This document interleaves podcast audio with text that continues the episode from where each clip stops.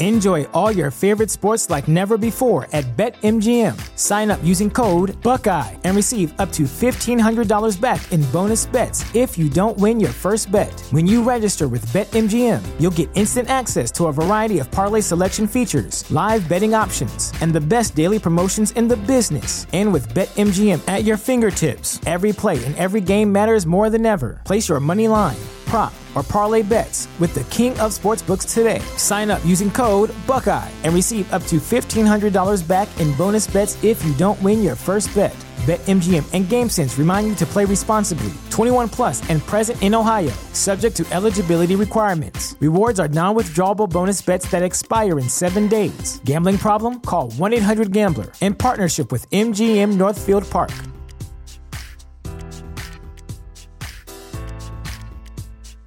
Welcome to Prime Video's Culture Rated Collection. This is the place where black is the main character, where we don't jump through hoops just to hear our voice, and can fall in love with illuminating documentaries like Giannis, The Marvelous Journey. I'm just a hard worker that's trying to survive. Enjoy the animated series, The Second Best Hospital in the Galaxy. All doctors report immediately!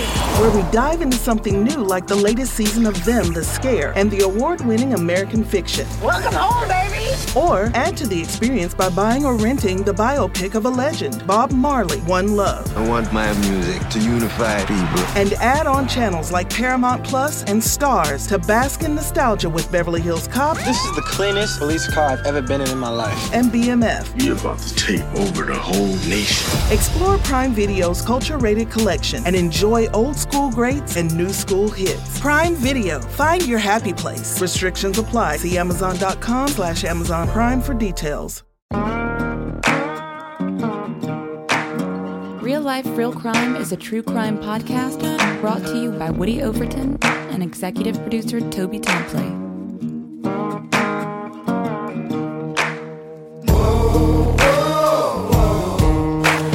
You have the right to remain silent.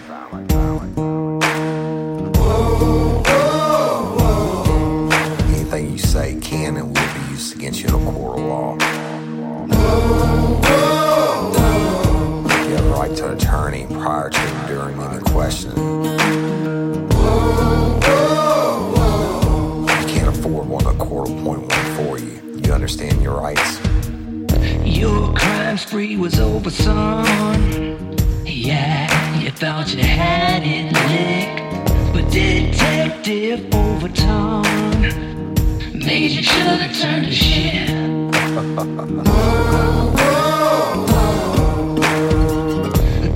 ready, you're gonna do time. Real life, real crime. Warning this episode of Real Life, Real Crime, the podcast, may contain descriptions of acts of violence or that are of a sexual nature. It should be for people that are 18 years or older. Heed my warning, people. I did not get the facts of these cases off the internet or from some television show. The facts we're retelling you were presented to us by the victims of the crimes or the perpetrators who committed the crimes against the victims. My description of the crime scenes are what I saw with my own two eyes. If you're going to get offended, please turn this podcast off now. Thank you. Hello, everybody, and welcome to this episode of Real Life, Real Crime, the podcast. And as always, I'm your host, Woody Overton. And today's episode, if you can call it that, I'm going to name it Where You At, Lifers.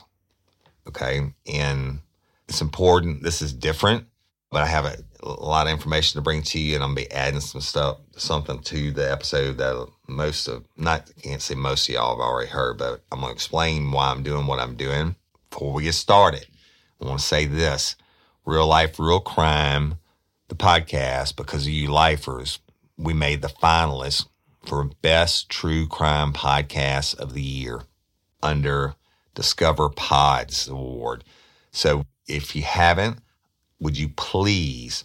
The the voting closes this Friday, y'all, November the 6th, I think it is, at 6 p.m. And the winner's going to be announced this weekend. As far as I'm concerned, we're already winners, because we made it to the finalists and and up against the biggest shows in the world, right? And they have multi-million dollar production companies and, and different podcasts they promote across, et cetera. We don't have that. Woody Overton doesn't have all that, you know, the big production company, et cetera. I got a hell of a producer in Toby Tomplay, but I don't have multi-million dollar production company. But what I do have are lifers. And then the news article came out last year that went worldwide and said, you know, the lifers are like a cult. Well, they can call you whatever they want to as long as they don't call you late for dinner because I love you and you you're the best fans in the world. You you got us this this to the finalists for best true crime podcast of 2020. So let me tell you, if you haven't voted and you hear this before Friday at 6 p.m., please go to discoverpods.com. Click awards on the top of the screen. Click vote. That's the top left square. You'll enter in an email address and you scroll down. There's a whole bunch of categories, but scroll down till you see the true crime category. And we're in the true crime category. We're right in the middle of it. Real life, real crime. Click that on, on real life, real crime. And then you s- scroll down to the bottom and, and it's going to ask you subscribe yes or no. Do whichever one you want to. I don't care. And then boop, hit the button and go through. So if we win it, it'd be simply fantastic. And I appreciate y'all for nominating us. Thank you so much. You rock. For the episode Where You At Lifers, this is not a regular story episode, y'all. It's got a story. It's the two most important stories to me is Courtney Coco. Other one I have is Miss Barbara Blunt because I want justice for both of them. Courtney Coco, if you can see my wall, Courtney Megan Coco, March 30th, 1985 through October 4th, 2004. Right here. And the other one I have is Miss Barbara Blunt's picture with a cross on it that the family gave to me. So this is love where I do make the magic happen for real life real crime, right? And uh, those are my two most important stories because I want justice for both of them. Please, y'all, please keep continue calling your tips on Miss Barbara Blunt's. It's being worked. It's being worked. That's all I can say about it. Okay. Courtney Coco, the information I'm going to give you today.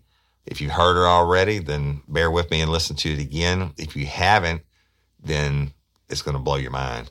So what happened was, y'all know we've been working Courtney Coco's case, or a lot of the reason I'm doing this episode is because a lot of you don't know. All right, uh, uh, the ones that are listening now, and that's the new lifers. So, but we were working the case. It's not a cold case. We've been waiting on the arrest since last November when I turned it back, turned it over to them. The district attorney, Philip Terrell, brought the family in and said, yes, we have the right people, the whole nine yards, et cetera. And they haven't made the arrest yet. But Dateline NBC, because of lifers reaching out to them over the past year, et cetera, they contacted the family, Miss Stephanie in particular, Courtney's mama, and said they wanted to feature Courtney's case on their cold case spotlight. Now, y'all, that is not a regular television show. This is a cold case spotlight where, where they spotlight cold cases on their website and then they do it on Facebook and their Instagram just to get awareness out about the cases. And most of y'all, there's really no details other than, you know, this person went missing or this person was murdered and such, such date, et cetera. So what happened was the producers wanted to talk to the family and I guess they thought it was going to be like a, another regular Dateline NBC cold case spotlight. Well, wasn't so. We all got on a conference call with them to make a long story short. We had them on the phone for the producers for almost two hours. And I told them every single thing except for suspect names. I told them every single thing that I can't tell you as lifers yet, but I made them go off the record on most of it because I didn't want to do anything to jeopardize the prosecution. Well, I never dreamed Dateline would have did what they did. They came out, they published an article about Courtney's case, and I've got to read it to you now because I don't think most people have read it. I read it on the crew page. I don't even know if everybody read it, listened to it on there, but this is important. I've been holding back certain information. I'm holding back a lot of information, but some key stuff. And the reason I've been asking you to be patient that I've been holding back, I don't have to hold it back anymore because they let it out the bag. And by they, I mean the prosecution. And so I'm going to read this to you and we're going to talk about it and then I'll explain what else I'm doing. Y'all, I'm not going to have any announcements at the end of the episode. So LOPA, Louisiana Procurement, um, Organ Procurement Agency, be a hero, give the gift of life. All lifers, I love you and appreciate you. Go to my Instagram at real life, real crime and at Woody Overton. Sign up for it. It's good stuff there, y'all. I don't post in the crew page or wherever. It's free. Sign up for it and send me a picture of it, and we're going to enter y'all into the drawing. For every 50 new people we get, um, give away a copy of my book or a face mask or window sticker. And last thing, real quick, uh, YouTube. The previously pulled Courtney Coco's episode is on YouTube. Now it's been redone with video added to it. So it's important. Go watch it. It has interviews and during the middle of the episode that my wife has put in. Uh, uh, uh, it just it's got a lot more information than, than just the regular podcast. So y'all go check it out. It's Real Life Real Crime Podcast. Real Life Real Crime Podcast, not just Real Life Real Crime. Search that on with podcasts on YouTube. Go to our channel. M- most of the episodes I've ever recorded there, plus a bunch of other lives, etc. But the Rapides Burning series and the previously pulled Courtney Coco episode is on there and it has a lot of extras. It's almost like watching a movie. So that back to Dateline. Dateline comes out on Friday. I think it was a Friday night. Now they didn't put it on their their Instagram and Facebook until Sunday, but they came out with this article on Friday, and then you're gonna hear some rustling rustling pages. And you know, I know I don't use notes, but I have to be able to read this, and I'm recording this live for Patreon members. So I'm going to show them the pictures and stuff that are included in the article as I'm reading. So bear with me. Again, this is done by Dateline NBC. Uh, they titled it Family Still Fighting for Justice 16 Years After 2004 Murder of Courtney Coco. It's by Andrea Cavallier. It was on October the 23rd. Every year around this time, when the Louisiana air finally feels crisp and the leaves begin to change, Stephanie Bellegarde wishes she could skip over it. The beginning of fall, the month of October, the anniversary of her youngest daughter's brutal murder. This month marks the 16th anniversary since my baby girl's been gone, Stephanie told Dateline. Year after year, I have to relive it. I wish I could just skip over it. Stephanie remembers the last time she saw her 19 year old daughter, Courtney Coco. It was Friday, October 1, 2004. It was the opening day of squirrel season, and we, and we were going camping for the weekend, Stephanie said. Courtney was over at my house, and I asked her if she wanted to go with us, but she didn't want to go. She's not really the camping type. Instead, Courtney, who lived in her own place just three miles away, agreed to watch her parents' dogs until they returned home on Sunday. By Monday, Stephanie's world had come crashing down around her. On October the 4th, 2004, she received a heartbreaking call from an Alexandria police officer. They found a body in Texas wearing Courtney's graduation ring. Stephanie sobbed. I thought I was hearing things. It couldn't be her. Like maybe someone had stolen her ring. I just dropped the phone and fell to the floor. Stephanie told Dateline she remembers calling her husband, but the rest of the day was a blur. That call changed my life forever, she said. According to Alexander police reports, Courtney's partially clothed body was found in an abandoned building on the outskirts of Winnie, Texas, about a three hour drive from where Courtney lived in Alexandria. A man driving a backhoe past the building, which sat unfinished due to stalled construction, noticed Courtney's body and called police. According to reports, investigators suspect she had been dead for three to four days based on the decomposition of her body. An autopsy conducted on Tuesday, October the 5th, 2004, could not determine Courtney's cause of death due to the badly decomposed state of her body, but it was ruled a homicide and an investigation was launched. A week later, on October 12th, Courtney's green 1999 Pontiac Bonneville was located in Houston, Texas. The individuals in possession of the vehicle were questioned, but investigators would not comment on whether or not they believed they were involved in Courtney's death or why they were in possession of the vehicle. Stephanie told Dateline her daughter's belongings were still inside the car, including the white lab coat that she wore to her job as a head receptionist at a dentist's office. She always worked hard to better herself and build her future, Stephanie said.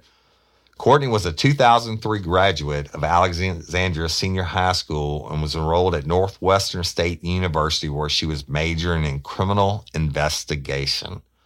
She always noticed the details, and she was so organized, Stephanie recalled. In her car, we also found this binder of bills. Everything just so neat and organized, she added with a soft laugh.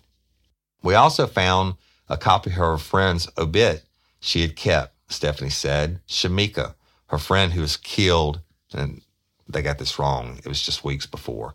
Shamika Garnett disappeared from her home in Alexandria, Louisiana on August 13, 2004. On August 17, just two days before her 21st birthday, Shamika's body was found in a ditch along Old Boyce Road, according to the Rapides Parish Sheriff's Office. Her murder has never been solved. Courtney's mother believes the murders may be connected, but investigators would not comment on the cases. Years passed, and Courtney's case turned cold.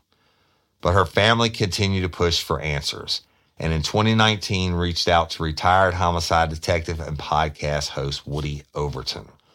When they asked me to take a look at Courtney's case, I couldn't turn it down, Overton told Dateline. Cold cases are my passion, and I really wanted to get justice for this family.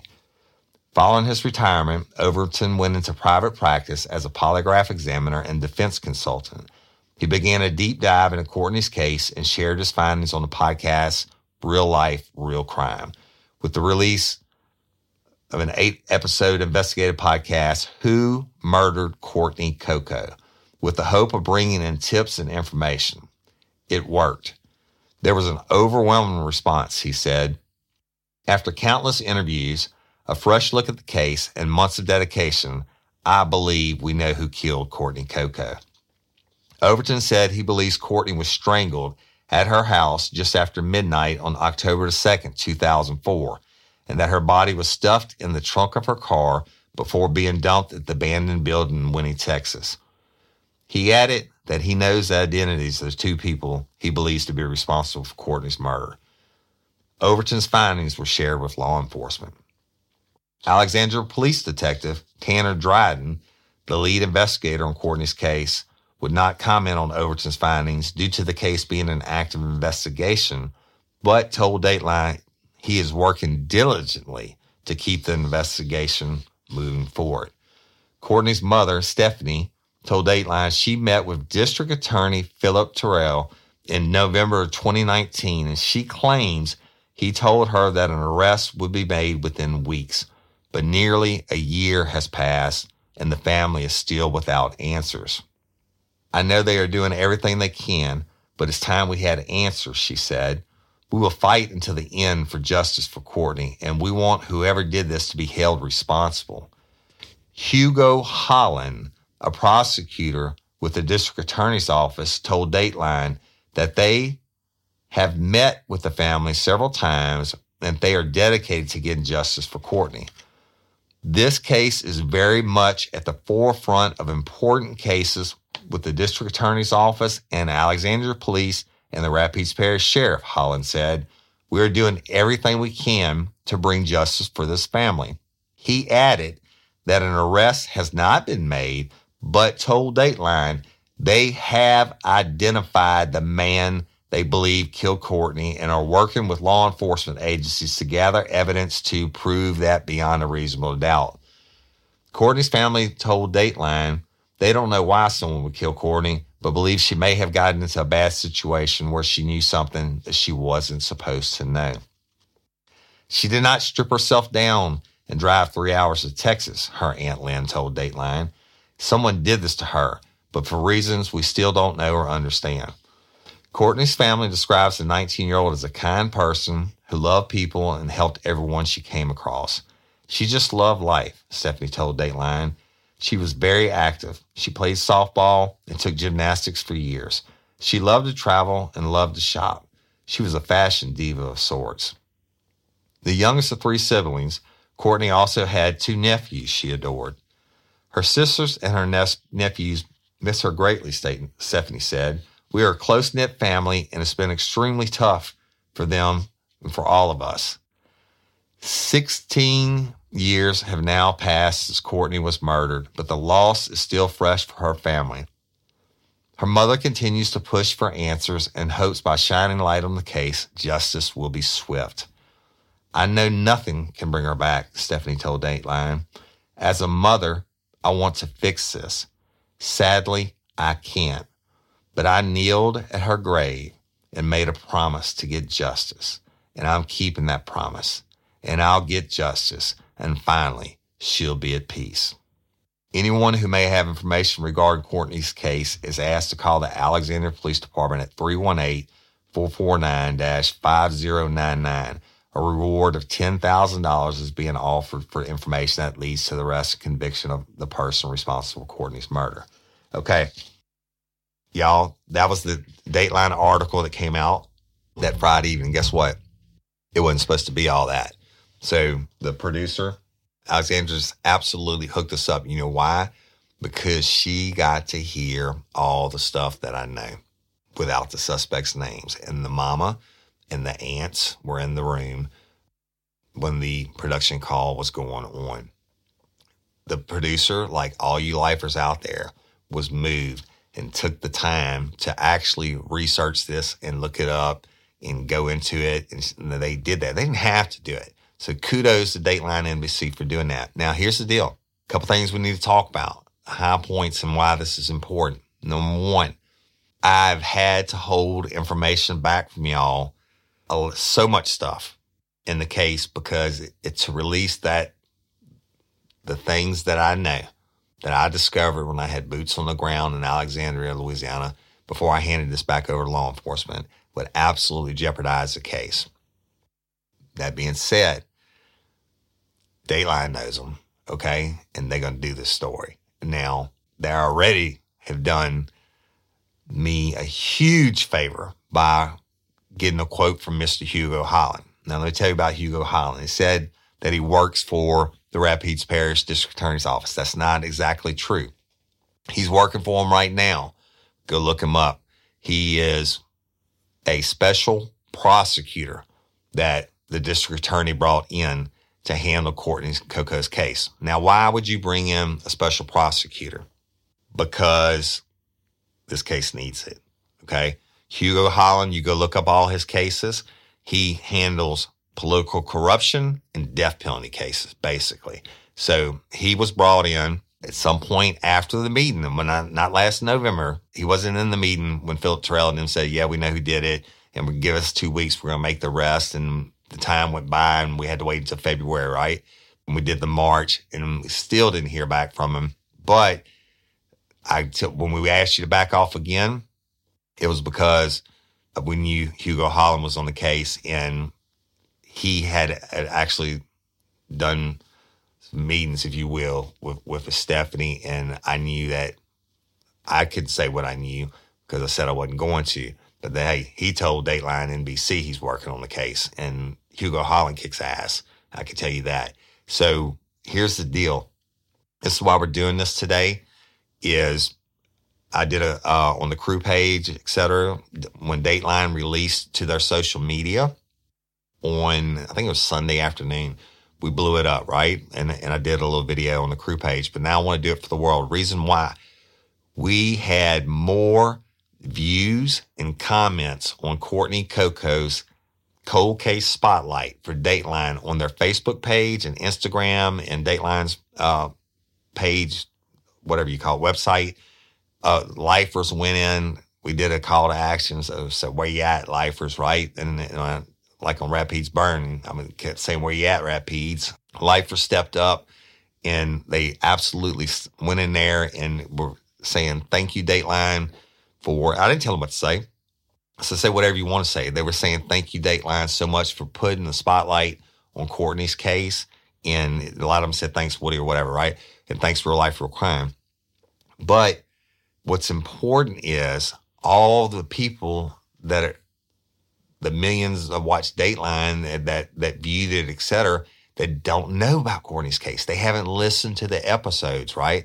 They don't know about all the the the police line and and hiding evidence and all the bad things I put in the episodes that however many they were until it got to the point where I got pissed off and they wanted to take it to the DA and I was like, no, don't take it to the DA because you have way beyond enough for a probable cause arrest. Go get the probable cause and these guys are going to flip on each other like pancakes didn't do it. Took it to the DA. So I broke off ties and I did a episode, the final episode. I gotta, I don't remember I named it. But anyway, it was just where I laid out the case facts, not speculation, not witnesses, and not how much everything that, they have to go forward that I brought them. And that was learned during the investigation. But I only told them, I didn't do anything to hurt the case. I only said, what I knew for a fact because I was told, I mean, and, and just, I only said what was said to the suspects one and two and their attorneys when they're being questioned about Courtney's murder. Okay. So everything that's on the episode, it's not going to hurt the case. But all these people from around the world are like, oh, maybe they should look at, he might be a serial killer, or maybe they should look at whatever, or who is Courtney Coco? And, you know, who is real life, real crime, or whatever. This is for all those people. Today, I'm going to re release the episode. Now, oh, okay, I did that episode. Let me digress. I did that episode, did that drop, I think in October or something, maybe November. I don't remember. The um, maybe it was late October, but it, immediately as soon as it was dropped, within 45 minutes, Miss Stephanie, Courtney's mama, called me and said, Woody, Alexandria PD is asking uh, Detective Dryden, actually, is asking you to pull it down. Not because I'd said anything wrong, because he knew his ass was going to be, be in a crack because I had all the inside knowledge of their investigation. Why? Because I was helping them. And so I pulled it down, not because I'd done anything wrong. I pulled it down because Miss Stephanie asked me. I give a damn about uh, him being in trouble with his superiors or whatever else. Pulled it down, but guess what? Then they get the meeting with the DA. Then Philip Terrell tells them, "Give me two weeks. I'm taking it to the grand jury. We'll get these arrests. We know that, know this guy killed her, et cetera, et cetera." And then shit, they blew her off, man. Wouldn't even return her phone calls all the way to February. We picketed, and he wouldn't come out then and, and whatever. And then he denies having the case at all. All the lifers, when we picked it and we did a call to action, everybody blew it up, melted their phone lines, etc. He gave a, a statement and, and, go to our our uh, YouTube. We've done it with the videos and the, the news interviews and, and everything else and the pictures, etc. That's on there now. It's called the previously pool Courtney Coco episode, and it has all the videos and everything else. But Philip comes out with a statement that says, "I don't even have the case." right? And and basically, um, it's a lie. Uh, well, I guess you know what? Maybe he wasn't in his mind. He wasn't lying because he brought in Special Prosecutor Hugo Holland, and you heard Hugo Holland tell Dateline himself, "We know who did it." We're just about trying to wrap it up the loose ends. And now, but by that is I can tell you what he's thinking is she's been dead 16 years, murdered 16 years. We don't want to rush on these last couple of little final details. They're, they're going to try to bring as much everything that they can. And we want to make sure they're looking at it now from a defense attorney standpoint. How can a defense attorney come back and try to say it, was, wasn't them, right? So I get that. But I'm telling you, it's coming. And the fact that Hugo Holland gave a statement to Dateline to me is priceless. And especially when he says, We've identified the killer. It's over with. Okay. Go look the man's record up. Now, this episode today is for all you people who have been messaging Dateline and everything about Courtney Coco's story. I am attaching the previously pulled Courtney Coco episode where I list out the facts of the case, the evidence in the case, but not everything. It's not a tenth of what's, what's going to end up going to trial, but the facts and I asked you at the end of it, lifers, to make up your own mind on what you thought, right? Well, hell, I know what, what you thought. And, and it's, it's there way beyond a reasonable doubt. It's way, way bad. and it's way prosecutable. But I'm telling you now, I want every one of you lifers who didn't see or hear this article to go to Dateline's Facebook page and their Instagram. And under the Courtney Coco thing, please go tell them thank you. Please go tell them thank you for the national media coverage because you know what it does? First of all, it made them finally admit that they have the case. The district attorney's office, even though it's through the special prosecutor, it made them admit that. It made them admit that we got the murderer and and that they're moving forward on it. So there you have it for all you people who looked up real life for comment. I've been getting messages the last two weeks like crazy. And if you don't want to listen to the whole eight episodes or whatever it is, listen to today's episode and I'll sum it up for you in a nutshell. And it's important. Everybody, when you listen, or all you lifers have already heard it, if you listen to it again, because it'll listen when I listen to it again, it just makes my blood boil. But go to Dateline, please, and tell them thank you. Because we would have never got this. And I would have never been able to tell you about Hugo Highland. I would have never been able to tell you why I'm asking you to wait, just wait another week, wait another week, etc. Now, I started the Rapides Burning series because I got some, I got tired of waiting also and um, got some information I was like, holy shit, I can't believe, believe they're even trying to say to wait on this. And it pissed me off. And that's why I got everybody to send all the information about Rapides and we burned it down, right? And I'm still getting information daily on that. But so, lifers, where you at? Where you at, lifers? And need you to do, go to Dateline NBC and tell them thank you and uh, for bringing the national spotlight to this case. Guess what? This case, like I told them, was solved by lifers calling in tips. And me, Woody Overton, you host of Real Life Real Crime, the podcast with boots on the ground. I'm the one who did put the case together and gave it back to law enforcement. Go tell Dateline, thank you. Please leave whatever you say, whatever you want to say. But it's important. Guess what? Again, we had the highest response ever Dateline's ever had by little Courtney Coco from Alexandria, Louisiana beat out not as competition, but it's important. Beat out Scott Peterson, a guy who's been all over Nancy Grace and everything else in the world that murdered his pregnant wife and baby out in California, got the death penalty. We had the, the largest response because lifers give a damn. And so life is where you at? All you new people that are listening because of the Dateline episode, listen to this previously pulled episode on Courtney Coco where I lay out the facts. It's important. And if you don't want to listen on the podcast, go watch it on a Real Life Real Crime podcast YouTube channel because it has the uh, excerpts from the news and all that in it. I'm not going to take any more of y'all's time. This is going to be a long ass episode as it is. And I'm sure I'm forgetting something. But again, thank you, Andrea Cavallier, the, the producer for Dateline NBC. Lifers, where you at for Courtney Coco? Go leave them a message. And for all you listening for the first time, when you get when you hear this, all the ones that through Dateline NBC would have never known about Sweet Little Courtney, when you hear it, go leave a message also from Dateline. And I'm Woody Overton, your host of Real Life, Real Crime, the podcast. Coming to you today, uh, I have a special guest and a, a, family member to me now on, on the phone, and it's Miss Stephanie, who is Courtney Coco's mom. Um, Stephanie, you there? I'm here. Okay.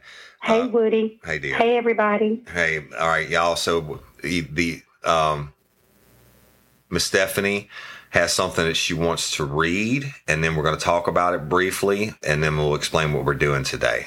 Miss Stephanie, you go ahead. Okay. Um, three months ago, um, when the final podcast came out, uh, Who Murdered Courtney Coco, I was asked by APD Detective Tanner to remove the podcast. And he said it was because of too many details. Well, we did immediately because I did not want to interfere or hurt this investigation. And so that happened any and all tips or information, anything with Courtney's case stopped. And then the investigation just inching along really slow. And who the suspects are, we walk among them. They carry on about their lives as usual while we wait for justice. And to say this is like a slap in the face is true. The number one suspect has even threatened a civil. War. So, with all this being said, I am asking Woody and Jim, as Courtney's mama, to the removed podcast and hopefully get people talking again. I have nothing to lose and hope that in reposting this podcast, an arrest will be made and Courtney will finally get the justice she deserves.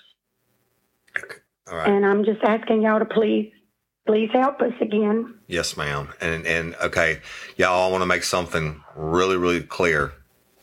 The when I recorded that episode myself, and I dropped it that night, and it wasn't even out for maybe 45 minutes. And uh, Miss Stephanie asked me to take it down, and I did so at her request. I did not take it mm-hmm. down because it had too much information in it.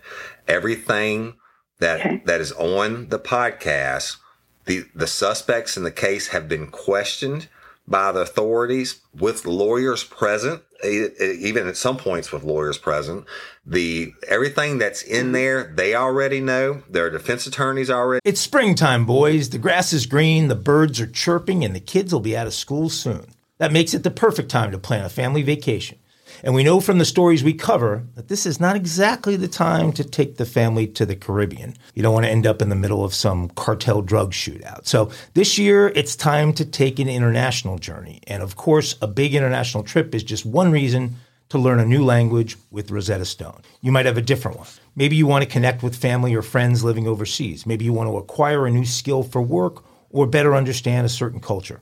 Rosetta Stone has helped me have fun with my mother and at least have partial conversations in Italian after only a few lessons. Rosetta Stone is the trusted expert for 30 years with millions of users and 25 languages offered Spanish, French, Italian, German, Korean, Chinese, Japanese, Dutch, Arabic, Polish, and many more. Rosetta Stone immerses you in many ways. No English translation, so you really learn to speak, listen, and think in that language. Intuitive process, you pick up a language naturally, designed for long term retention, speech recognition. The true accent feature is like having a personal trainer for your accent. Rosetta Stone is convenient and an amazing value. That's right, Woody. A lifetime membership has all 25 languages for any and all trips and language needs. That's lifetime access to all 25 language courses Rosetta Stone offers for 50% off. Don't put off learning that language. There's no better time than right now to get started. For a very limited time, Real Life Real Crime and Daily Show listeners can get Rosetta Stone's lifetime membership for 50% off. Visit rosettastone.com slash today. That's 50% off unlimited access to 25 language courses for the rest of your life. Redeem your 50% off at rosettastone.com slash today. Sayonara. Shout out to Astepro for sponsoring this episode and providing us with free samples. My allergies are throwing my whole morning off. Do I sound different to you? I love it. You sound like it's that time of year, though, bro. I sound different to me. I feel like I'm in a submarine. Yeah, well, have you tried Astepro? It's faster, bro. All right. Astepro is the first of its kind nasal allergy spray. It is the fastest 24 hour over the counter allergy spray. It starts working in 30 minutes while other allergy sprays take hours. Astepro is the first and only 24 hour steroid free allergy spray.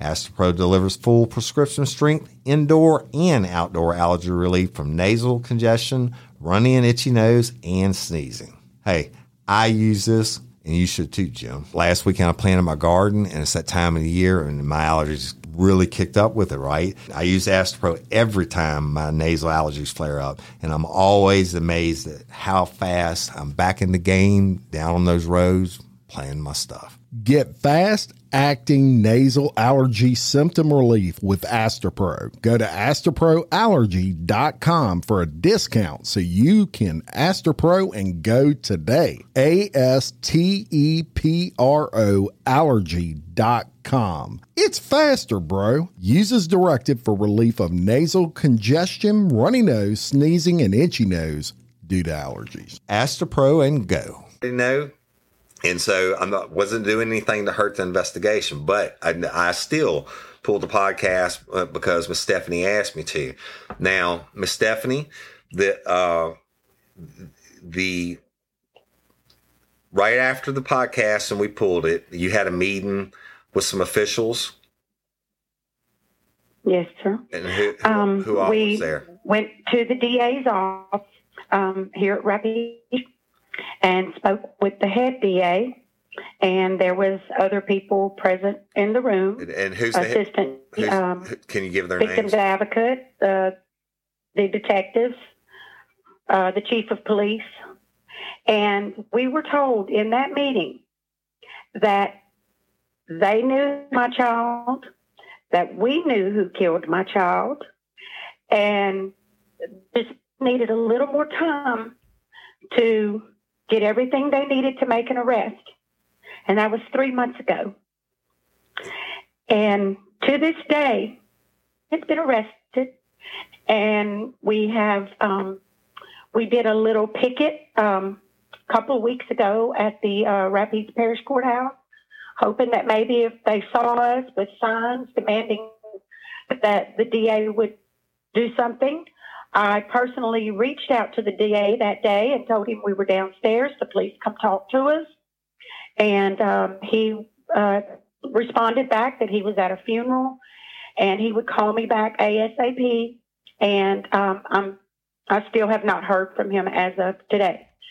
So um, I still have not heard from the detective since two weeks, two Thursdays ago. Right. So um, I'm just kind of just like a stick in the mud, waiting for answers, right. as we've always done. Right. So that let me clarify it for the listeners. Uh, Um, y'all apologize if it's any poor audio. The you went to a meeting, and I know you when y'all go to those meetings, you roll family deep. This is super strong family, y'all. So I'm sure your mama was Yes. there. Yes. My ma and your sisters were there. Sisters, yes, uh, y'all, Mhm, when- when we we got this case file from them, they every meeting they've had in 15 years, the all the information. I mean, they they should have been detectives. Okay, so I know when they went in there, Yeah. they don't just go in there and listen. They go in there and they they write things down, et cetera. So I just want to clarify. The, Yeah. the, DA Phillip Terrell was there. Yes. and, and, Yes. and the sheriff at the time, whoever he was, that and and they he they he told you just give us a couple weeks. But first of all, the most important thing is when the information that we gave them on the suspects, he told you that is correct. There's no doubt in his mind that they are the ones that murdered Courtney. Well, out and Hey, murdered hey, my child, I'm sorry. his Hey. name and everything. Stephanie, can you say it again? Because your phone cut out. Uh, Did he tell you that the ones, the suspects we had, that that he knew that they Yes, he he told you were who killed my child, and and that we were right. he, he specifically said number one. Yeah. Yes, sir. And then didn't they? He promised to take it to a grand jury. Yes, sir. He said that that's what we would need um, to get a grand jury to, um, I guess, see how strong of a case we have. Right. And and and and but you've heard nothing. Three months, y'all. Now listen, it's three it's three months as of yesterday. It was November the tenth, and this is now uh February tenth. February 10th. Uh, so it's today, I guess. But the uh the so this is it. And and I have not edited anything, Miss Stephanie, from the first episode. I have not listened to it again, and I'm not going to. I'm gonna, I'm gonna put splice you it, our conversation today onto it.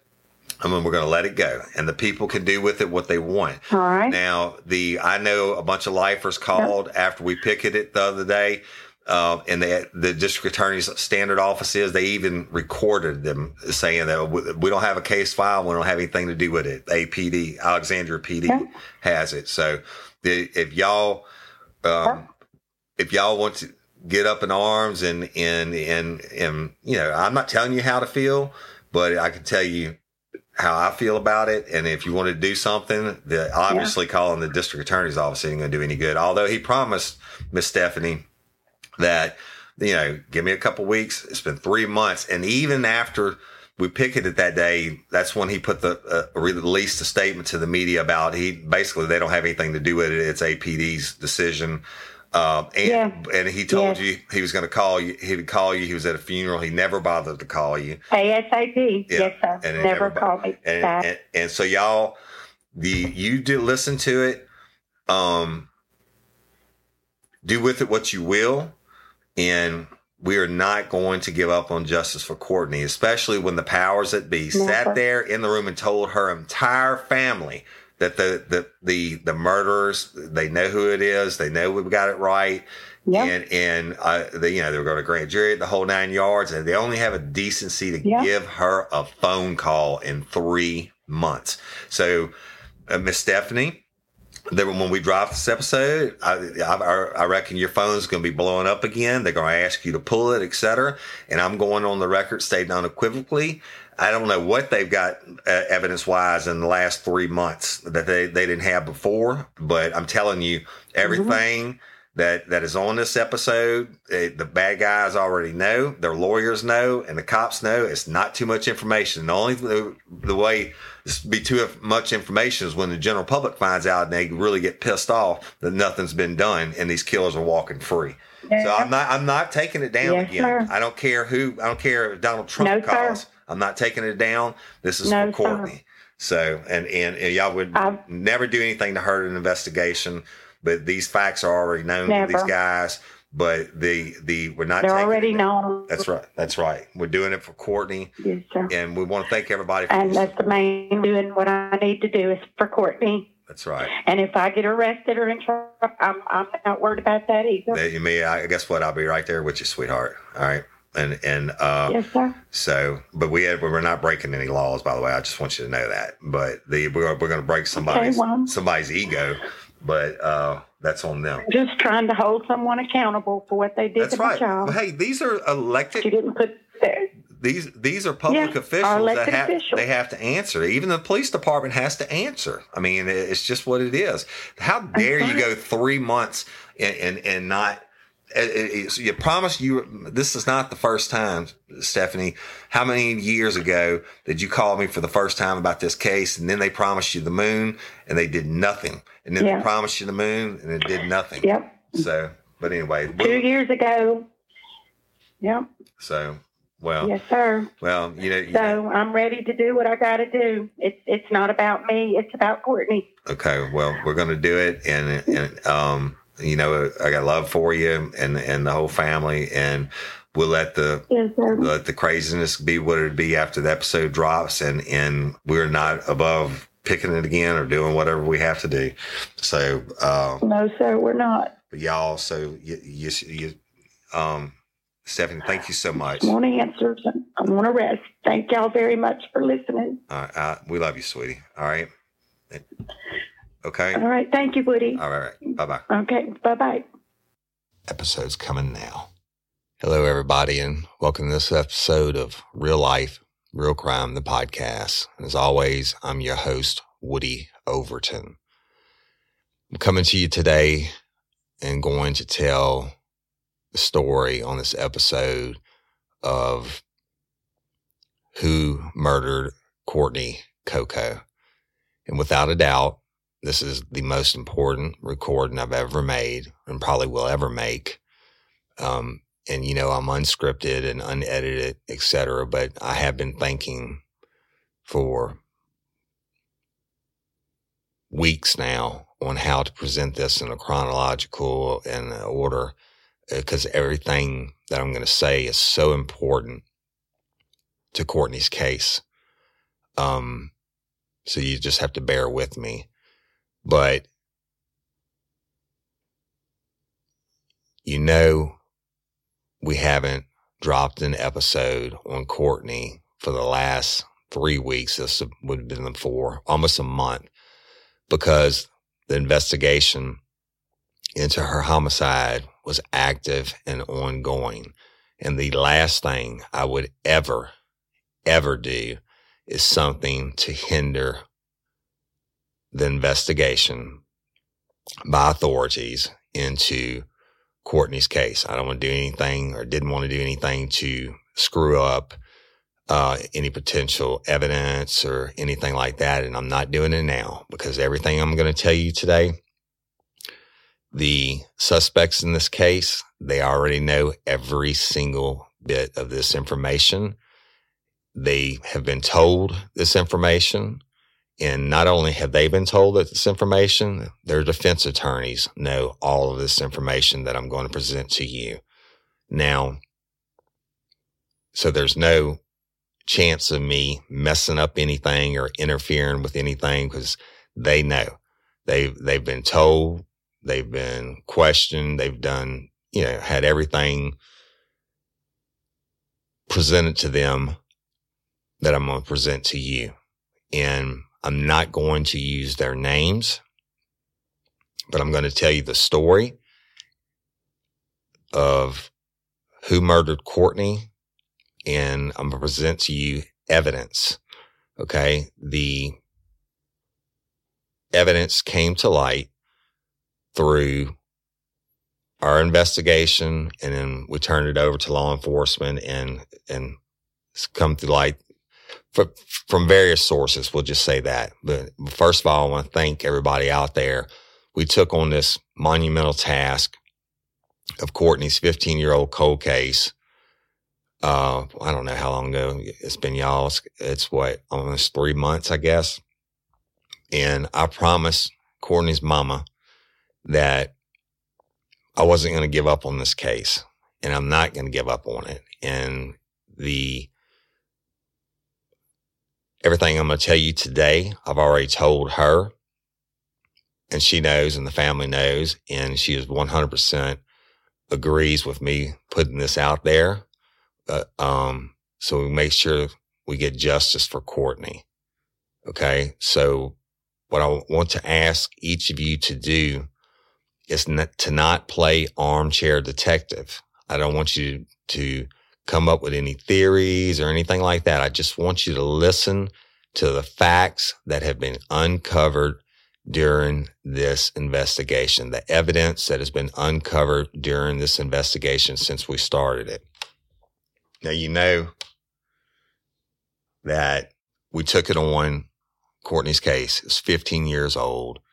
It was frozen. It wasn't just cold. It was frozen. And we started it and we reached out and, you know, the crowdsourcing technique and, and using the fans and the listeners and appealing to the public to come forward with information.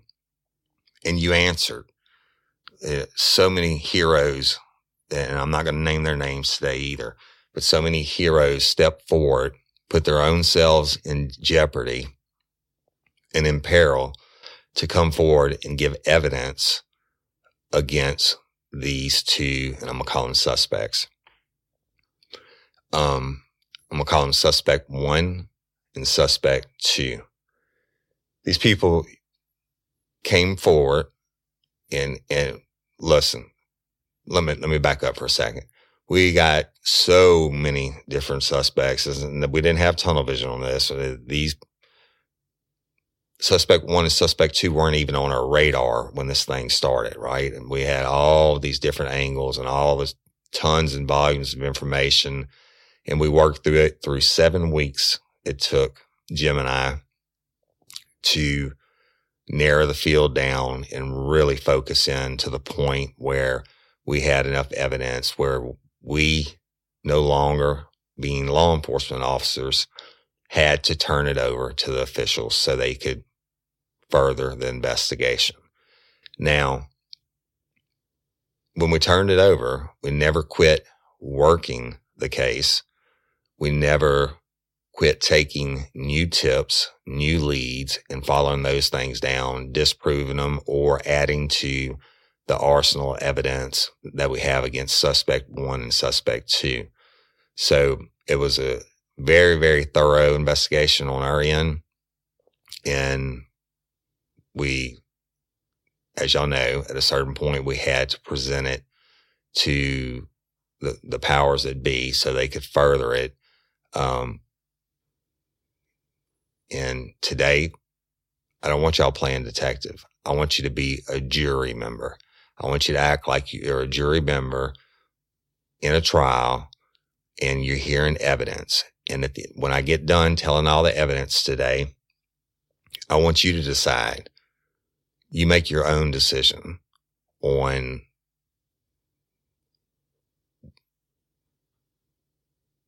what should happen. I don't know if, what should happen. You on you make your own decision. As, you draw your own conclusions when I get done today, and you do with your conclusion what you want to. Okay, I'm not telling you to do anything one way or another, but you do whatever you feel led to do. All right, and I'm certainly not doing this to put anybody on blast or say somebody's done something wrong or not done something wrong. I am laying out facts that were discovered in the investigation. And you, I want you to listen like you're a juror member. And at the end,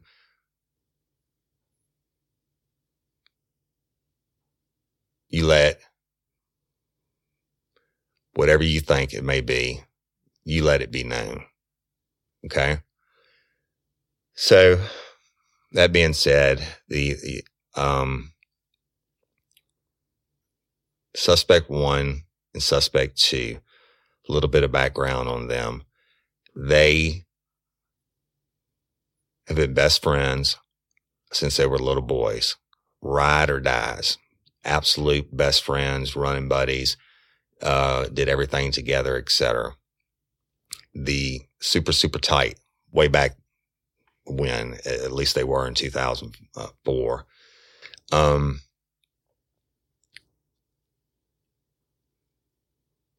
it, it came to light through one of the many tips that came to light was someone called in and said that they had a person in their life or had a person in their life previously that always said that suspect one killed Courtney Coco. And he had always been adamant that Courtney Coco was murdered by suspect number one. Now, this is ends up being suspect number two that's telling this person this over these years.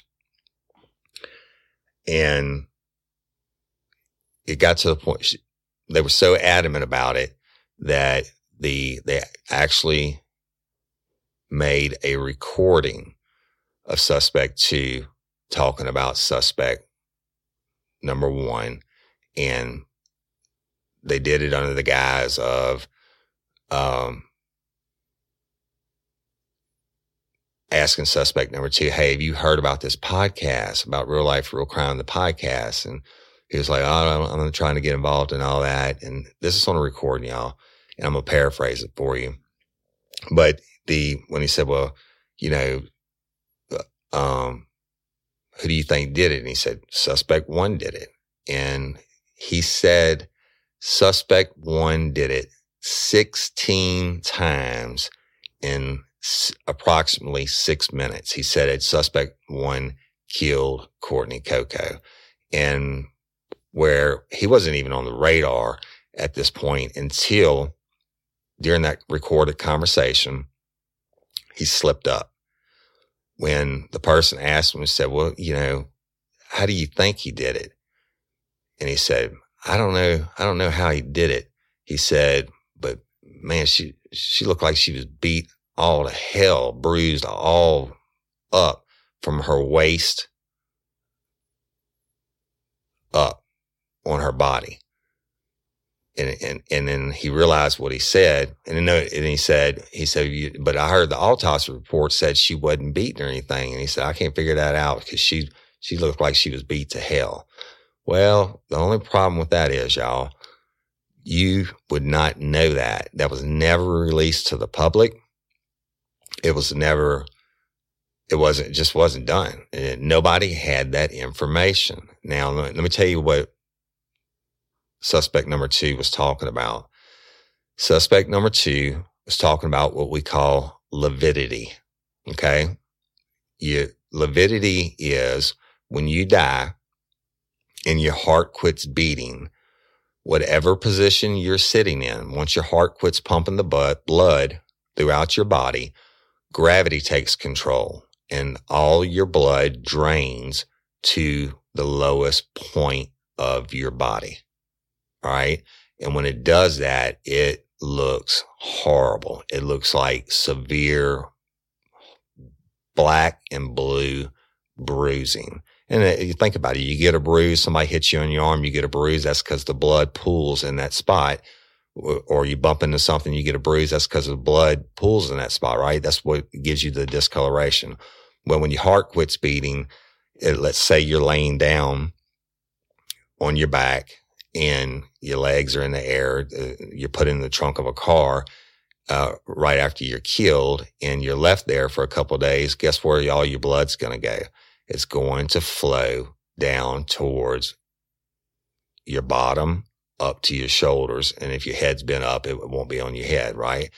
But so suspect two says in this recording, he said, I don't, when, when asked, how do you think suspect number one did? He said, man, I don't know but she looked like she was beat all shit. Man, she was bruised from her, you know, from her, uh, from her butt to, you know, her shoulders or however it was he said it exactly. But even when he said that, I was like, holy shit, man. He, I mean, and then he said, but the, the, the autopsy said that she wasn't beaten or anything, and, and, there was no signs of trauma. He said, I can't figure that out because she was, she looked like she was beat to shit, but uh, and she's just really black and blue from her lower part of her body to the top part. The only way you know that is if you saw it. So that's the first time that suspect two comes on our radar. Now, and, and again, he, suspect one, uh, he's he's adamant. Suspect one killed her. He killed her. He killed. I'm telling you, he killed her. And I'm telling you, he he killed her. And he, I mean, 16 times he said it, and I think he said it in approximately six minutes before maybe he, you know, got uncomfortable with what he was saying, and then the rest of the recording is just fluff. Uh, um, and he changed the topic. So I drove through the night and picked up that recording and that along with some other stuff that we, we did have some information on suspect one and I'll start to piece that together for you now. Um, suspect one was living with his girlfriend at the time. And on the night that the autopsy puts that Courtney Coco was killed, the night of the domino game, he was at their residence and he left the residence for approximately 30 minutes or so. And Courtney lived right down the street from him. And then he returns. And then a couple hours later, he leaves same night and he never comes back until sometime on Monday. And in fact, on Monday, his mother had to drive. So I'm talking about suspect one's mother had to drive from Alexandria, Louisiana to Lake Charles, Louisiana to pick suspect one up to bring him back to Alexandria. Problem with that is his girlfriend said there's no reason for his mama to have to go down there and pick him up. He had his own vehicle here in Alexandria. I don't know where the vehicle was, but I mean, you know, certainly it didn't break down or anything like that because he was driving immediately after that. Um, other th- things about suspect one. The, the tip was called in that suspect one asked another person to clock him in at his work on the Saturday morning, uh, the morning, the Saturday morning after the domino game. He called this guy and said, Hey man, can you clock me in, punch me in at, uh, at work? why do you do that? Right. And, and so, and he's gone and for the weekend and he could, his mom has to go pick him up on Monday from Lake Charles. And let me tell you geographically, Alexandria, Louisiana is in the middle of the state. Lake Charles is in the bottom western corner of a state, close to the Texas line. And, and it's probably, I don't know, 50 miles from Winnie, Texas, where Courtney's body was dumped. Okay. So, um,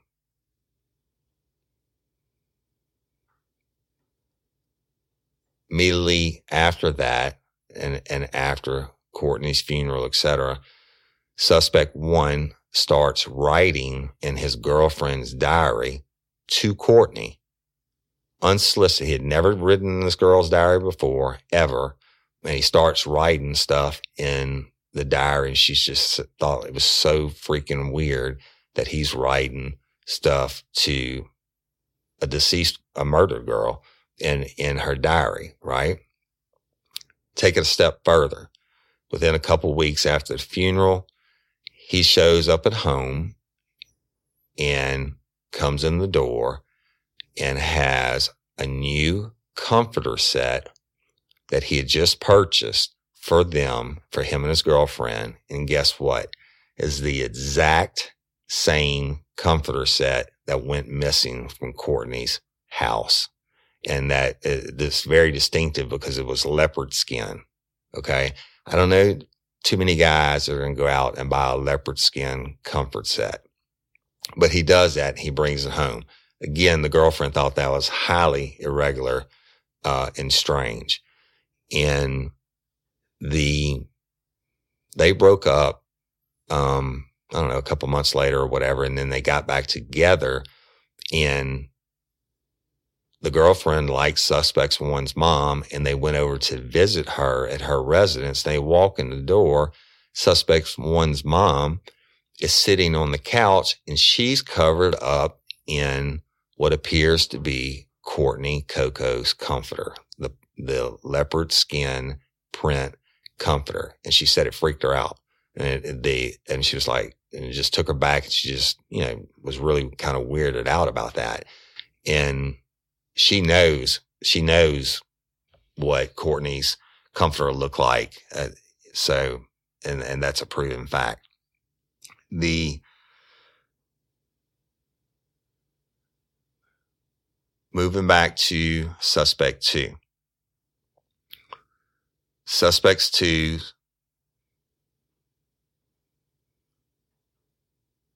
the the person when got the the audio recording for suspect two for us the um she said on that weekend suspect two on that friday had been in alexandria riding four wheelers at a place they called the dunes with courtney and that he had got in a four wheeler wreck uh that afternoon that friday and he was supposed to come to Lake Charles that weekend for a birthday party and bring a bike or something like that.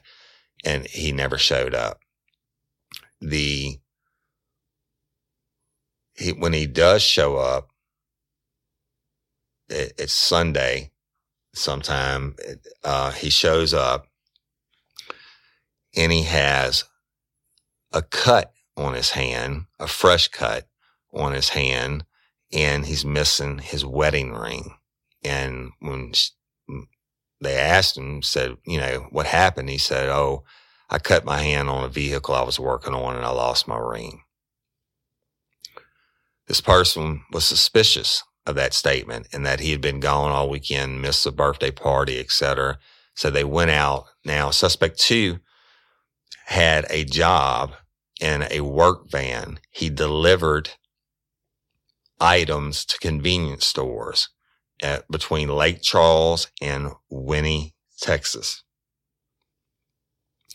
The items he delivered were like over the counter medications and stuff like that. So he has this work van. Uh, um, and he, this person goes outside and looks in the work van in the back of it and sees some, a large amount of saran wrap, some drug paraphernalia, and a pair of small, size small female blue panties, underwear in the back of the van.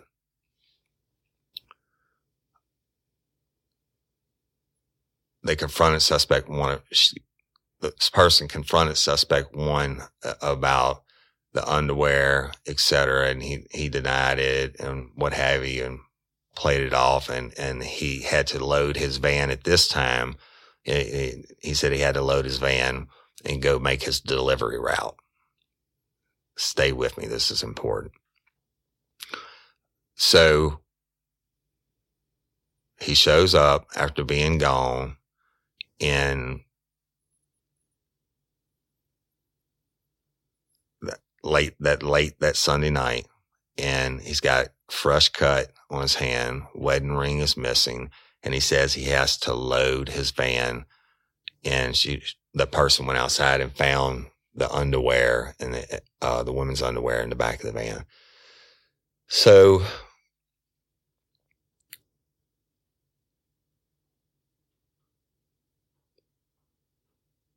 now we're looking at two things.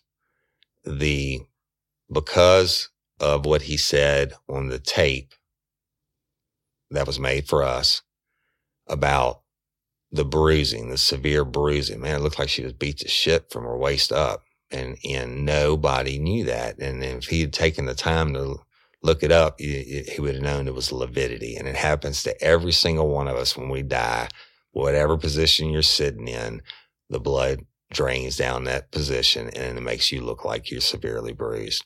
So that put him on, on the radar.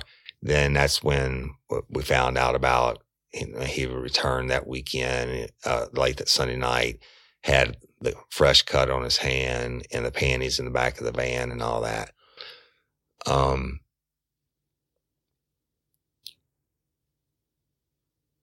some point we, we, we turn it over and the investigation continues. And the investigation shows that it's discovered well, the also some tips came in to us that suspect one straight up told them that he murdered Courtney Coco and wrapped her in her comforter and took her out and put her in the trunk of the car. All right. Now, he didn't just tell one person. He didn't just tell two people. He didn't just tell three people. He told four people, not at the same time.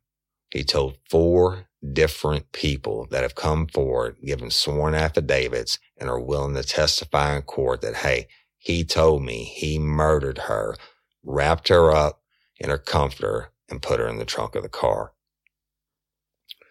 Now, you put somebody in the trunk of the car like that, again, it, it, and the lividity sets in, and we know Courtney's body, when it was found Monday morning, showed advanced signs of decomposition. And at first, the detectives, Detective Rabelais and them couldn't believe that she had only been dead for a couple of days because her, her body was so far decomposed. Well, that's because it was riding in the trunk of a car and it was still hot that, that time in October, the beginning of October that year. Now, you know how hot your car is when you get into it regularly, right? Like the front of your car with, with the windows, etc. The, the trunk is like that times a hundred. It's like literally like an oven. So that would account for the advanced decomposition. We know Courtney was seen alive that night. She's on video at a convenience store late Friday night. Um, and there's a lot more statements and, and witnesses that can attest to the fact that she was, she was alive late Friday night. The, he told four separate people that he murdered her at different times over, over the span of the years. Four separate people. These people don't even know each other. And that these people had the, the balls enough to come forward once they heard the podcast and um, and other people said, well, this person said that suspect one told them, and this part that person was reached out to him, and they were like, hell yeah, uh, he told me. Uh, um, you know, I'll never forget that he told me. And yes, they gave their statement. This is the place where Black is the main character, where we dive into something new like the latest season of Them, The Scare, and the award winning American fiction. Or add to the experience by buying or renting the biopic of a legend, Bob Marley, One Love. And add on channels like Paramount Plus and Starz to bask in nostalgia with Beverly Hills Cop and BMF. Explore Prime Video's culture rated collection and enjoy old school greats and new school hits. Restrictions apply. See Amazon.com slash Amazon Prime for details. Spring is in the air at Littleton Coin Company, and we want to help you brighten your collection. Visit us at littletoncoin.com all month long to enjoy 15% off your purchase. With a wide selection of coins, paper money, supplies, and more, Littleton Coin Company has something for every collector's taste. Use promo code SPRING at littletoncoin.com for 15% off your purchase all month long. Restrictions apply. Littleton Coin Company serving collectors since 1945. And they are willing to testify in court. So that's what that's where we're, we're at, right? So the suspect two is brought in and asked about the they didn't ask him straight away or play the tape tape for him or anything like that. I asked him, "Do you know anything about suspect one killing Courtney Coco?" Nope, don't know anything about it. Absolutely nothing. Well, we know that's a lie. I mean, he said it 16 times in six minutes. Then they press him a little bit more, and he he gives a little bit more, and then it goes back and forth, back and forth, back and forth, and he, he gives a little bit more every time. He ends up finally saying that that suspect one told him that his mama, suspect one's mama, got Courtney's blanket out of her car and took it inside and washed it inside her residence and washed it. Well, it doesn't really make a lot of sense, right? Why would you just say that after you've been, you changed your story so many times? Why do you say that? And the one thing that never changes, y'all, and I've been doing this a long time, the one thing that never changes is the truth. You don't have to keep changing your story if you're telling the truth.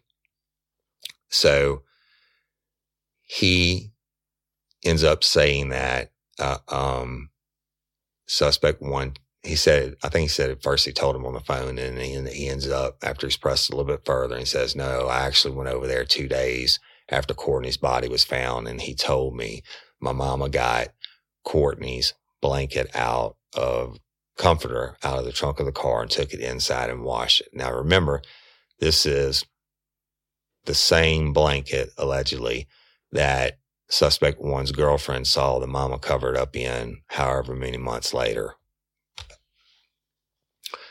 So suspect two continues to get pressed and to the point where you know, he just he's doesn't say too much else other than that.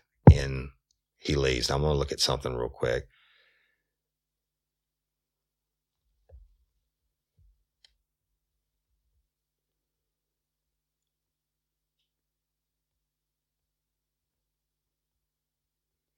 All right, so yeah, suspect two worked for a delivery company which delivered over the counter medications to convenience stores. His delivery route was from Lake Charles, Louisiana to Winnie, Texas.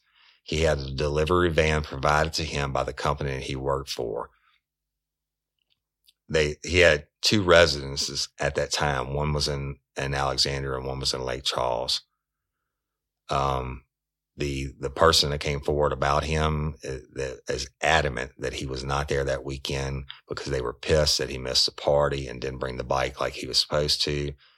Um, that person gave us a, a, sworn affidavit about his strange behavior and, and his whereabouts, uh, about suspects two's whereabouts or lack thereof the weekend of the murder and his strange behavior thereafter. That person stated that he suspect two was missing that weekend. And they remember this clearly because he was attend a work related party with that person on Friday for which he missed because he was involved in a four wheeler accident earlier that day while chasing Courtney Coco on a four wheeler that she was looking to purchase from him. This person said that They received a call from suspect two's mother that he was involved in the four wheeler accident at, the dunes outside of Alexandria, Louisiana, and wouldn't be attending the party. Um, and this person said that they she they argued with suspect two and that he never returned home to Lake Charles, Louisiana that weekend.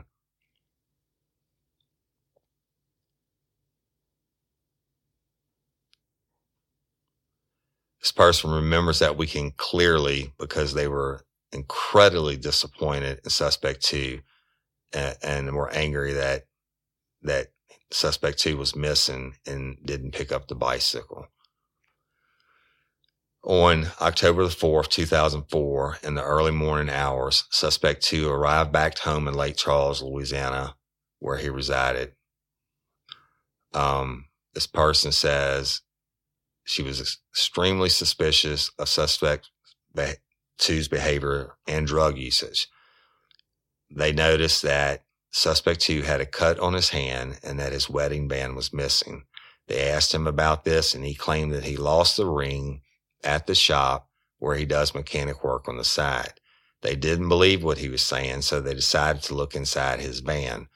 When they looked inside the van that he used for work, they noticed some drug paraphernalia, a lot of saran wrap, along with a single pair of blue pair of blue female underwear, size small. That this person became very upset with suspect two and began accusing him of of having an affair, etc. Now, this was only a few hours before Courtney's body was found in Winnie, Texas. Suspect two then left a few minutes later in the work van after loading his work supplies and began making his work deliveries. It's to be noted that Courtney's body, and, and I know y'all know this, but was found nude from the waist down.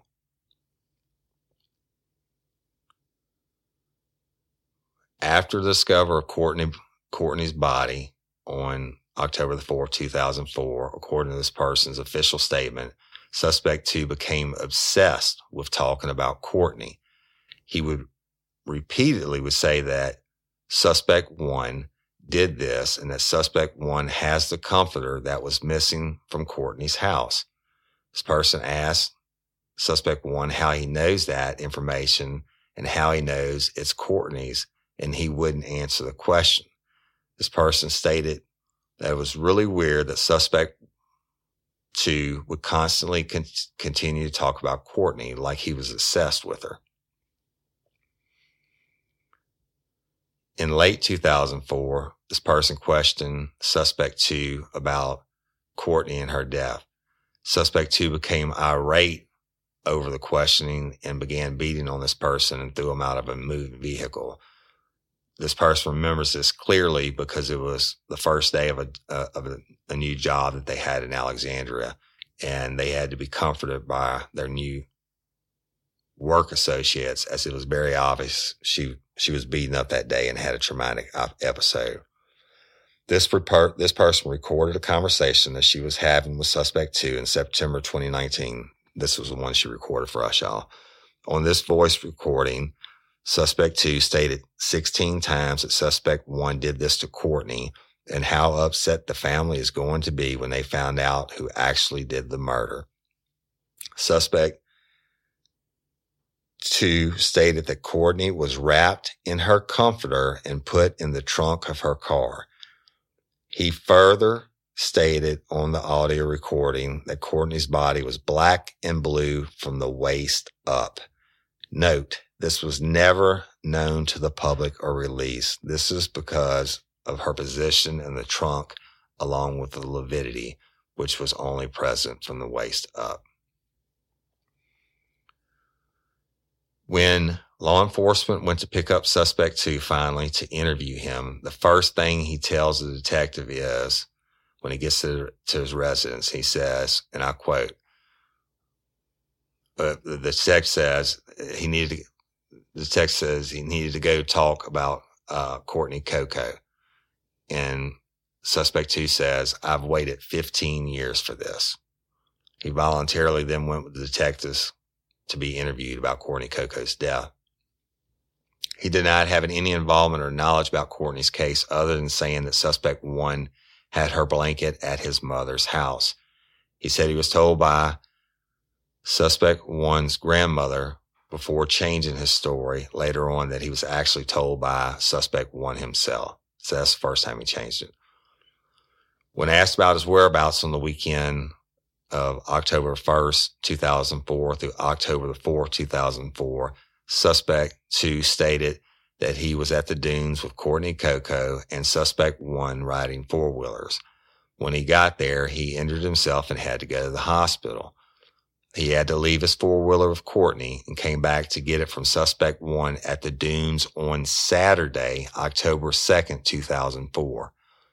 He said he went back to his residence where he slept most of the day.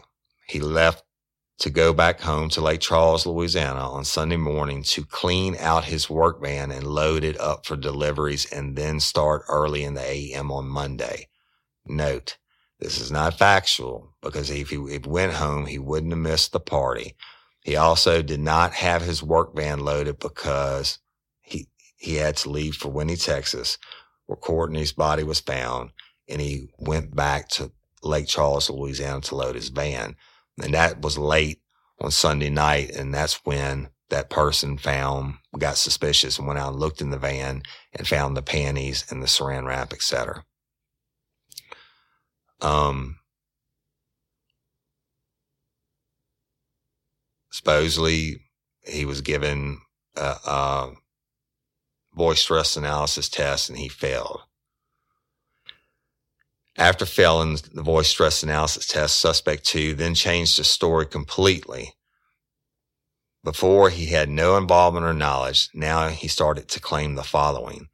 He claimed that he was called by suspect one two days after Courtney's body was found, which be, which would be October 6, 2004 on a Wednesday. He claimed that suspect one told him that his mother found the comforter in his car and she took it inside and washed it. Suspect two then went on to say that he drove by the location where Courtney Coco's body was found in Winnie, Texas, one time in the early morning hours before her body was even discovered. He claimed that he didn't know her body was there at the time that he drove by. He then went back to Lake Charles, Louisiana because he forgot his delivery load for his daily deliveries. Now, again, he's changing his story. He, he said he had loaded the van on Sunday morning and now it's Sunday this night and he just happens to drive by where Courtney's body was dumped. And let me tell you something. I went there. You don't happen to drive by this place and it had nothing to do with his delivery route.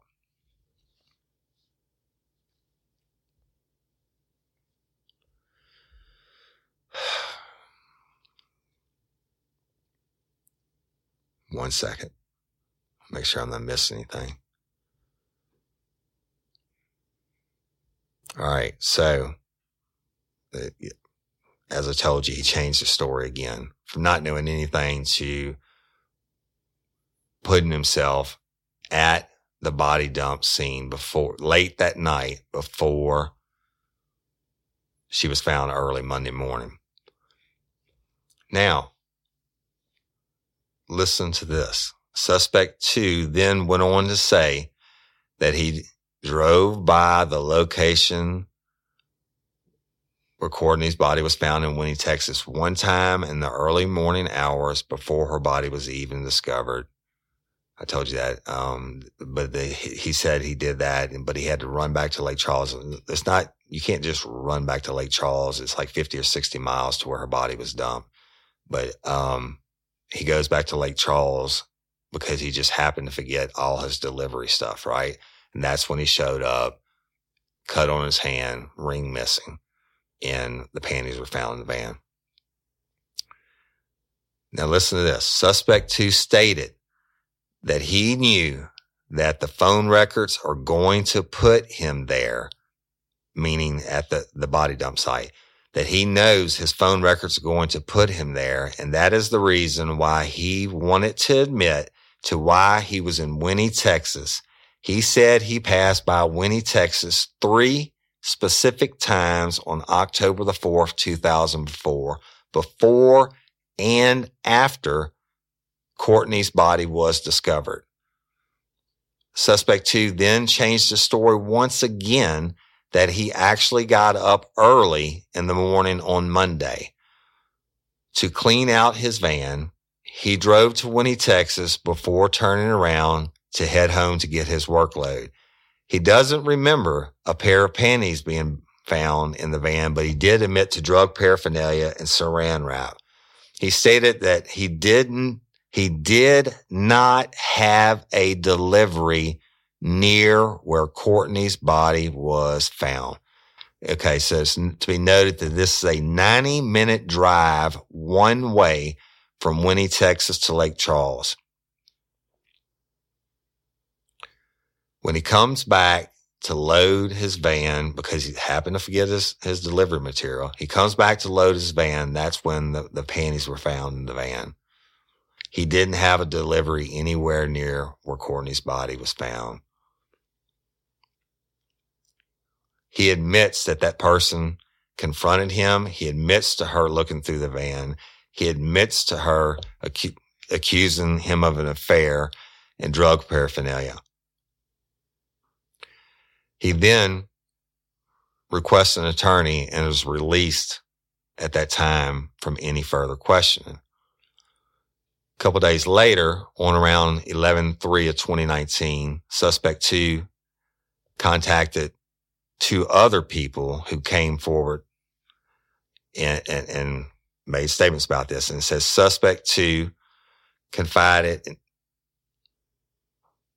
in these people and as they as they were driving uh, um and he stated well these these people stated that suspect 2 was crying uncontrollably controllably when they first got on the phone Suspect 2 said he is going to prison for the rest of his life because his DNA is on the trunk of Courtney's car. Suspect 2 further went on to tell them that he was in Winnie, Texas and drove by where her body was dumped three times, but didn't know that is where her body was dumped and it was by coincidence. He also told them that his phone records will put him there and that is why uh, and and that was because he was making deliveries in the area, and, and that's just simply not true. Then the that place where Courtney's body was recovered is nowhere near the store he had a delivery at in Winnie, Texas. So take it for that. That's suspect two. Uh, you heard the facts as they've been uncovered. His story changed continuously, and he even ends up putting himself there. He ends up ends up telling people his DNA is going to come back in Courtney's vehicle. When he was questioned about this, you know what his excuse was? He said, "Well, I'm being framed.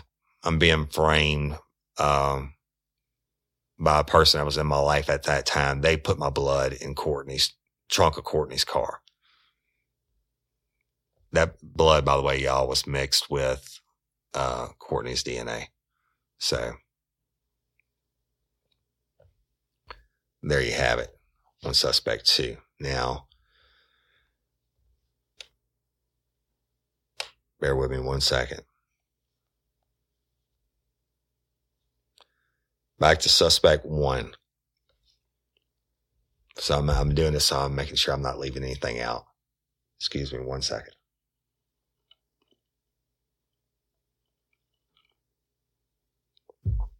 Suspect one. He was the boyfriend of this person I told y'all about in 2004. Um, this, this girlfriend his has totally been cleared in this investigation numerous times, including by myself uh, by a polygraph. And by other people on the polygraph. Okay. That she, she had absolutely nothing to do with it. But she did say that he left, he went missing uh, on 10 1 2004 and for a short, about, for about 40 minutes. And a short time later, he returned that after 40 minutes, he returned. And A short time later, he left again after midnight and did not return until Monday, October the 4th, 2004. And that was the morning that Courtney's body was found. Um, on that Monday, he was picked up. Suspect one is picked up in Lake Charles, Louisiana. Now, this is where suspect two has a residence at also. He's picked up in Lake Charles, Louisiana, even though he lived in Alexandria, by his mother and was driven back to Alexandria, Louisiana. Again, is, is a known fact that he had his own vehicles proven by his girlfriend at the time. And so it didn't make sense as why he needed to be picked up in Lake Charles. This is confirmed by the girlfriend's statement.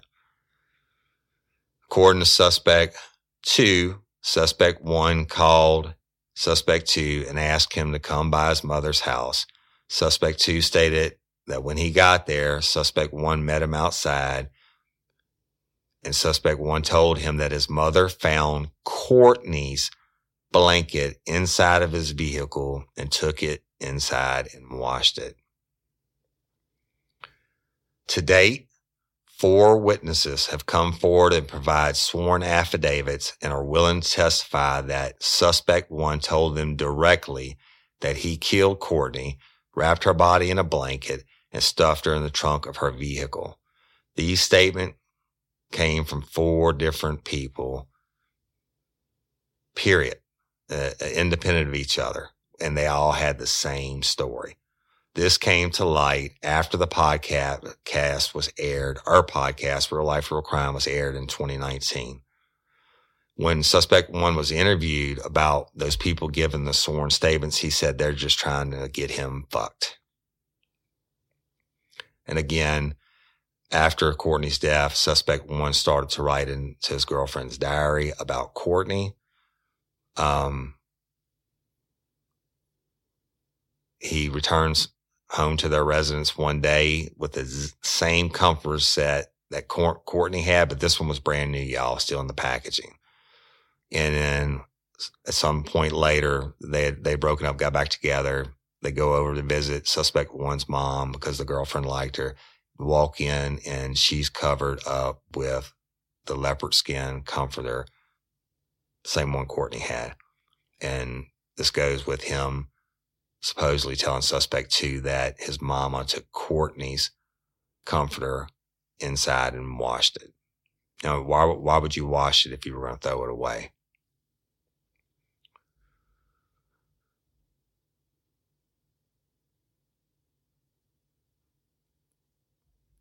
According to his work record, suspect one only worked 15 hours the week that Courtney died, and he was not at work on that Monday, October 4th, 2004. A witness that called into Crime Stoppers and has been verified was asked by suspect one to clock him into work on that Saturday, October 2nd, 2004, even though he wasn't at work. He was la- later picked up in Lake Charles on Monday by his mother. His alibi has always been that he was at work on that Saturday. But when he was questioned about that alibi, he changed the story and claimed that he was at the dunes that Saturday riding four wheelers with Courtney and suspect two. Suspect one and suspect two have been best friends since they were toddlers. Suspect two has always made the comments to the person I mentioned that suspect one killed Courtney and his mother has the blanket. And we're talking over a period of years, y'all. And this before we got her to do the recording.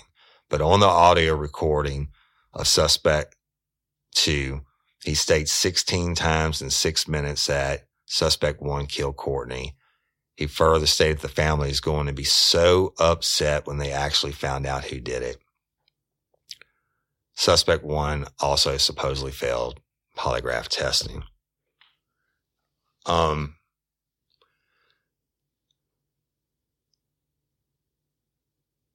there are two types of evidence, y'all.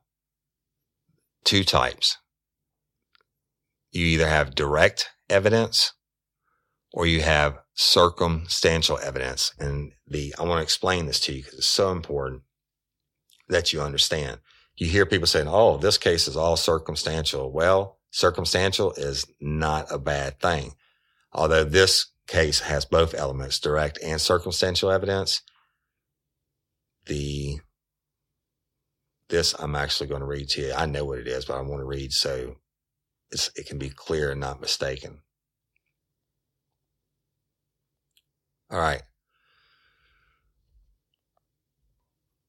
There are two types of evidence from which you can determine what the facts are in this case. Direct evidence and circumstantial evidence.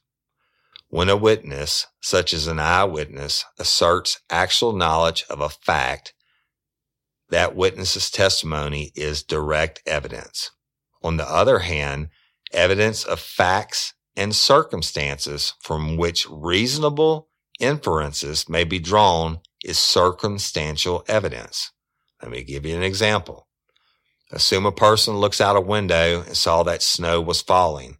If he later testified in court about what he had seen, his testimony would be direct evidence that snow was falling at the time and he saw it happen.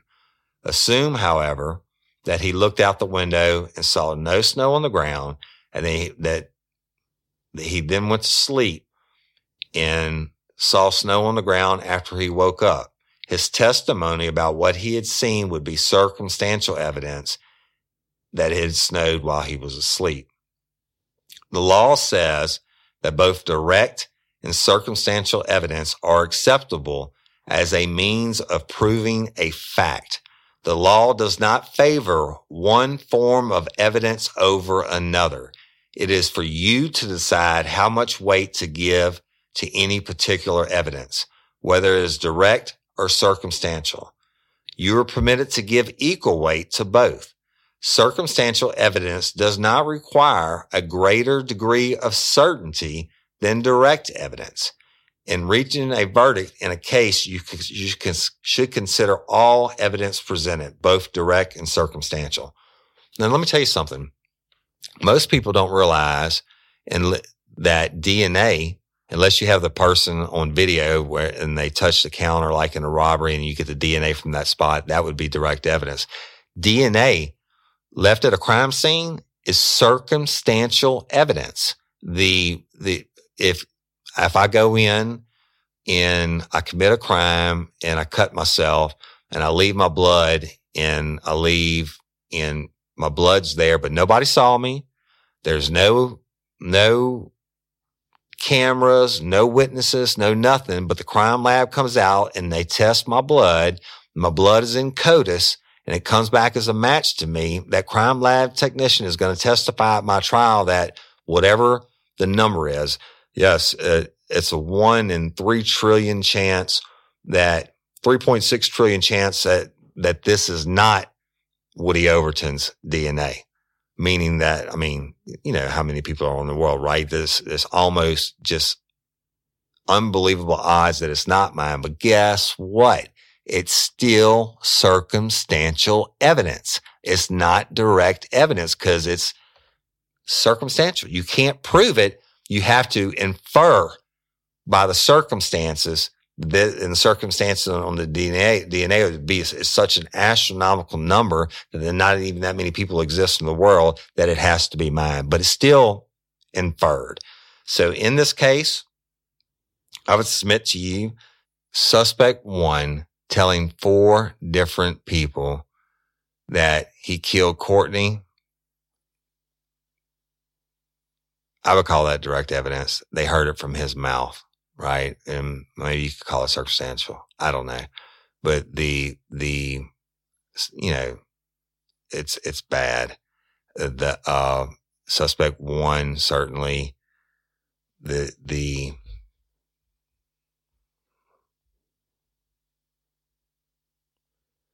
suspect one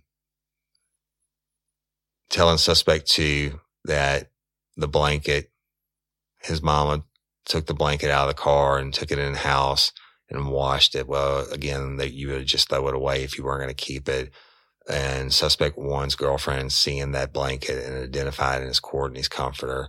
Suspect one uh, writing in the diary. Suspect one buying the same comforter set, doing all this stuff. You know, it is what it is. Y'all make the decision on it. Okay. Suspect two, putting himself at the body dump site three times because he says, I know my cell phone records are going to show that I was there. And, but he comes up with this lame ass excuse that he, he forgot to get his work stuff. And remember, his story hadn't stayed the same through any of it. He changes, changes, changes, changes. And so then saying, crying, saying, I'm going to prison for the rest of my life because my DNA is coming back out of Courtney's trunk. Uh, um, that's, you know, but I was framed. Somebody put it there. I mean, come on, man. So that's it, y'all. Eh, I, am sure I'm leaving some stuff out, but th- those are the highlights of the facts. Now, to make an arrest in the state of Louisiana, all you have to have is probable cause. Probable cause is 50% plus one. It is not beyond a reasonable doubt.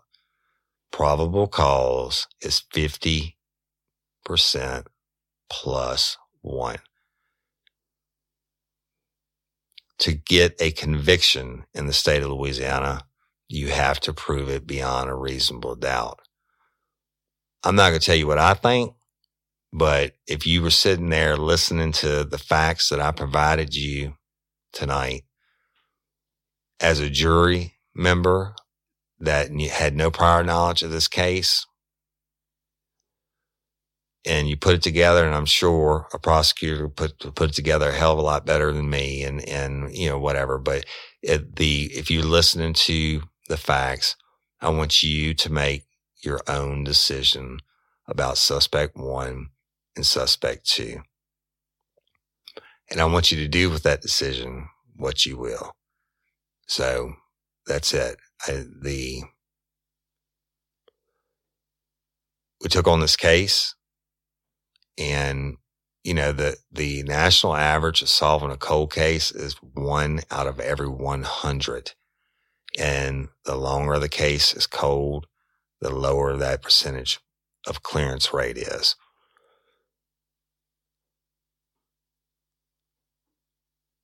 We did what we said we were going to do for the family. And I told you before I started telling you all this information that the family knows everything that I've told you.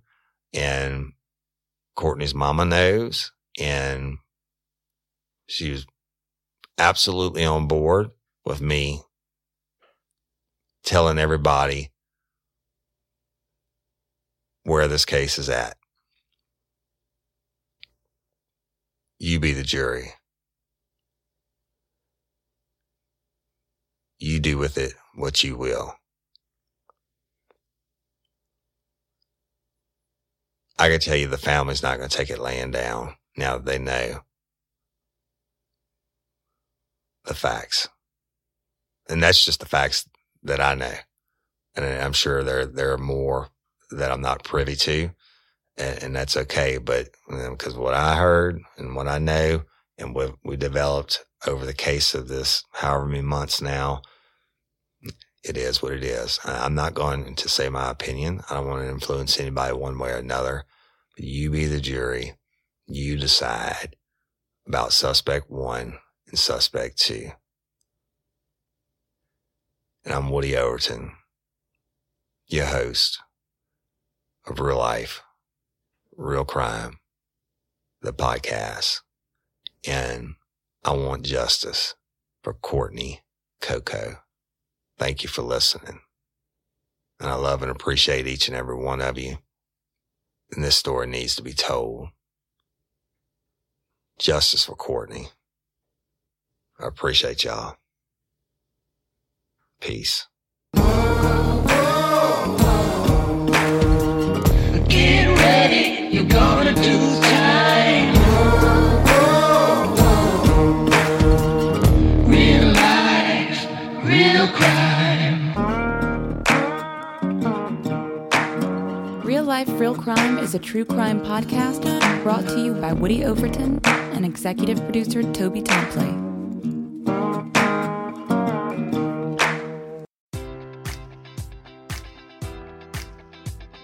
Enjoy all your favorite sports like never before at BetMGM. Sign up using code Buckeye and receive up to $1,500 back in bonus bets if you don't win your first bet. When you register with BetMGM, you'll get instant access to a variety of parlay selection features, live betting options, and the best daily promotions in the business. And with BetMGM at your fingertips, every play and every game matters more than ever. Place your money line prop, or parlay bets with the king of sportsbooks today. Sign up using code Buckeye and receive up to $1,500 back in bonus bets if you don't win your first bet.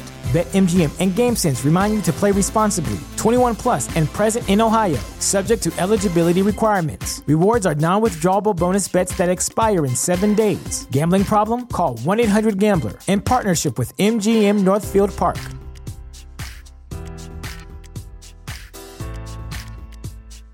Welcome to Prime Video's Culture Rated Collection. This is the place where black is the main character, where we don't jump through hoops just to hear our voice, and can fall in love with illuminating documentaries like Giannis, The Marvelous Journey. I'm just a hard worker that's trying to survive. Enjoy the animated series, The Second Best Hospital in the Galaxy, All doctors report immediately.